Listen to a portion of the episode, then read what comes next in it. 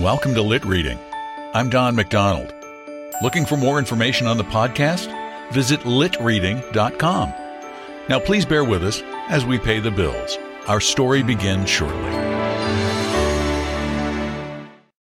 Look, Bumble knows you're exhausted by dating.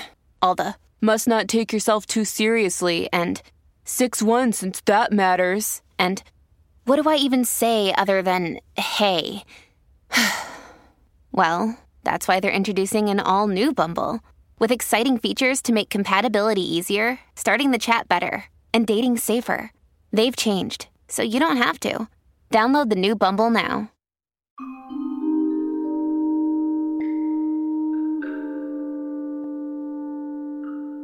Welcome to Lit Reading. I'm Don McDonald.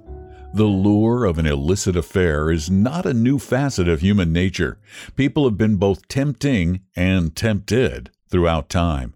But for a sudden twist of fate, our next story might have ended badly for everyone involved. Here is The Log by Guy de Maupassant.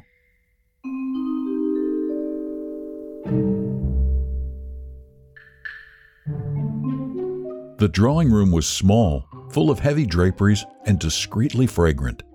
A large fire burned in the grate, and a solitary lamp at one end of the mantelpiece threw a soft light on the two persons who were talking.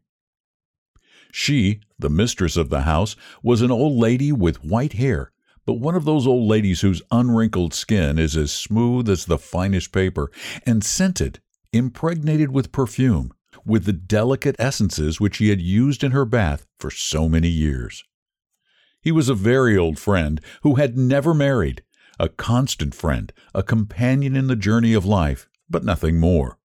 They had not spoken for about a minute and were both looking at the fire, dreaming of no matter what in one of those moments of friendly silence between people who have no need to be constantly talking in order to be happy together, when suddenly a large log, a stump covered with burning roots, fell out. It fell over the fire dogs into the drawing room and rolled onto the carpet, scattering great sparks around it. The old lady, with a little scream, sprang to her feet to run away, while he kicked the log back onto the hearth and stamped out all the burning sparks with his boots. When the disaster was remedied, there was a strong smell of burning, and sitting down opposite to his friend, the man looked at her with a smile and said, as he pointed to the log, That is the reason why I never married. She looked at him in astonishment, with the inquisitive gaze of women who wish to know everything that eye which women have who are no longer very young, in which a complex and often roguish curiosity is reflected, and she asked, How so? Oh, it is a long story, he replied, a rather sad and unpleasant story. My old friends were often surprised at the coldness which suddenly sprang up between one of my best friends, whose Christian name was Julian, and myself.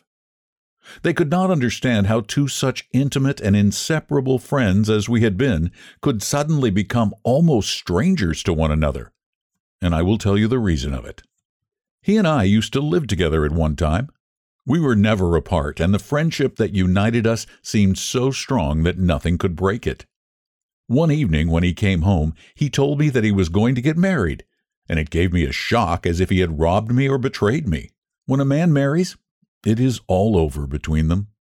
The jealous affection of a woman, that suspicious, uneasy, and carnal affection, will not tolerate the sturdy and frank attachment, that attachment of the mind, of the heart, and that mutual confidence which exists between two men. You see, however great the love may be that unites them, a man and a woman are always strangers in mind and intellect. They remain belligerents. They belong to different races. There must always be a conqueror and a conquered, a master and a slave, now the one, now the other. They are never two equals. They press each other's hands, those hands trembling with amorous passion, but they never press them with a long, strong, loyal pressure, with that pressure which seems to open hearts and to lay them bare in a burst of sincere, strong, manly affection. Philosophers of old, instead of marrying and procreating as a consolation for their old age children who would abandon them, sought for a good, reliable friend and grew old with him in that communion of thought which can only exist between men. Well, my friend Julian married. His wife was pretty, charming, a little curly haired blonde, plump and lively, who seemed to worship him. At first, I went but rarely to their house, feeling myself de trop. But somehow they attracted me to their home. They were constantly inviting me and seemed very fond of me. Consequently, by degrees, I allowed myself to be allured by the charm of their life. I often dined with them, and frequently, when I returned home at night, thought I would do as he had done and get married, as my empty house now seemed very dull. They appeared to be very much in love, and were never apart. Well, one evening, Julian wrote and asked me to go to dinner, and I naturally went. My dear fellow, he said, I must go out directly afterward on business, and I shall not be back until eleven o'clock. But I shall be back at eleven precisely, and I reckon on you to keep Bertha company. The young woman smiled. It was my idea, she said, to send for you. I held out my hand to her. You were as nice as ever, I said, and I felt a long friendly pressure on my fingers, but paid no attention to it. So we sat down to dinner, and at eight o'clock Julian went out. As soon as he had gone, a kind of strange embarrassment immediately seemed to arise between his wife and me. We had never been alone together yet, and in spite of our daily increasing intimacy, this tete a tete placed us in a new position. At first, I spoke vaguely of those indifferent matters with which one fills up an embarrassing silence. But she did not reply, and remained opposite to me with her head down in an undecided manner as if she were thinking over some difficult subject. And as I was at a loss for small talk, I held my tongue. It is surprising how hard it is at times to find anything to say. And then also, I felt something in the air, something I could not express one of those mysterious premonitions that warn of another person's secret intentions in regard to yourself, whether they be good or evil? That painful silence lasted some time, and then Bertha said to me, Will you kindly put a log on the fire, for it is going out? So I opened the box where the wood was kept, which was placed just where yours is, took out the largest log and put it on top of the others, which were three parts burned, and then silence again reigned in the room. In a few minutes, the log was burning so brightly that it scorched our faces, and the young woman raised her eyes to mine, eyes that had a strange look to me. It is too hot now, she said. Let us go and sit on the sofa over there. So we went and sat on the sofa, and then she said suddenly, looking me full in the face, What would you do if a woman were to tell you that she was in love with you? Upon my word, I replied, very much at a loss for an answer. I cannot foresee such a case, but it would depend very much upon the woman. She gave a hard, nervous, vibrating laugh, one of those false laughs which seems as if they must break thin glass, and then she added, Men are never either venturesome or spiteful. And after a moment's silence, she continued, Have you ever been in love, Monsieur Paul? I was obliged to acknowledge that I certainly had, and she asked me to tell her all about it, whereupon I made up some story or other. She listened to me attentively with frequent signs of disapproval and contempt, and then suddenly she said, No, you understand nothing about the subject.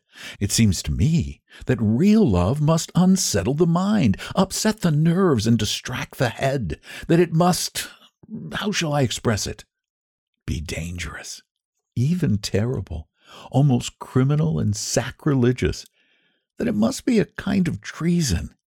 I mean to say that it is bound to break laws, fraternal bonds, sacred obligations.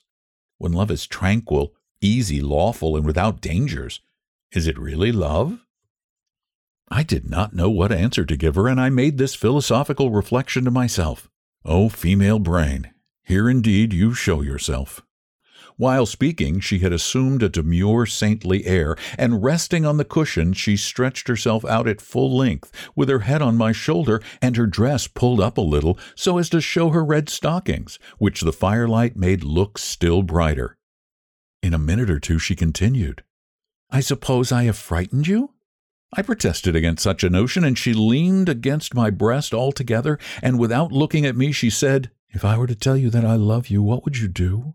And before I could think of an answer, she had thrown her arms around my neck and had quickly drawn my head down and put her lips to mine. Oh, dear friend, I can tell you that I did not feel at all happy. What? Deceive Julian? Become the lover of this little, silly, wrong headed, deceitful woman who was no doubt terribly sensual and whom her husband no longer satisfied? To betray him continually, to deceive him, to play at being in love merely because I was attracted by forbidden fruit, by the danger incurred and the friendship betrayed. No, that did not suit me. But what was I to do? To imitate Joseph would be acting a very stupid and, moreover, difficult part, for this woman was enchanting in her perfidy, inflamed by audacity, palpitating, and excited. Let the man who has never felt on his lips the warm kiss of a woman who is ready to give herself to him throw the first stone at me. Well, a minute more. You understand what I mean. A minute more, and I should have been.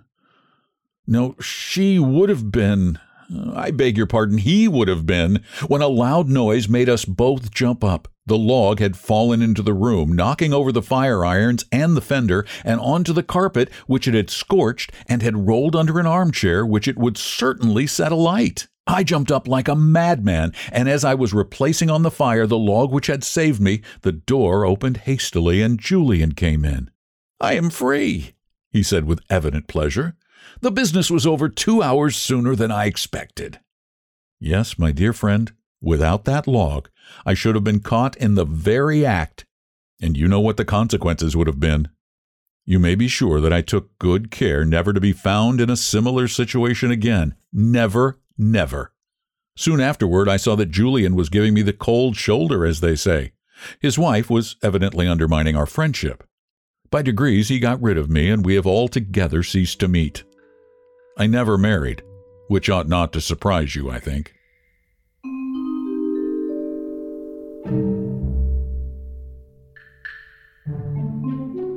Sporting the full name of Henri René Albert Guy de Maupassant, was a 19th century French author considered one of the era's greatest short storyists, spinning realistic tales of the human condition. Thanks for listening to Lit Reading. I appreciate you being there. Please spread the word. Subscribe to the podcast on your favorite service, particularly Apple Podcasts, although we're now on Pandora and Spotify and many, many others. And if you get a chance, please leave a review at Apple Podcasts. Those help make this whole process all the more worthwhile. Thanks for listening to Lit Reading. I'm Don McDonald.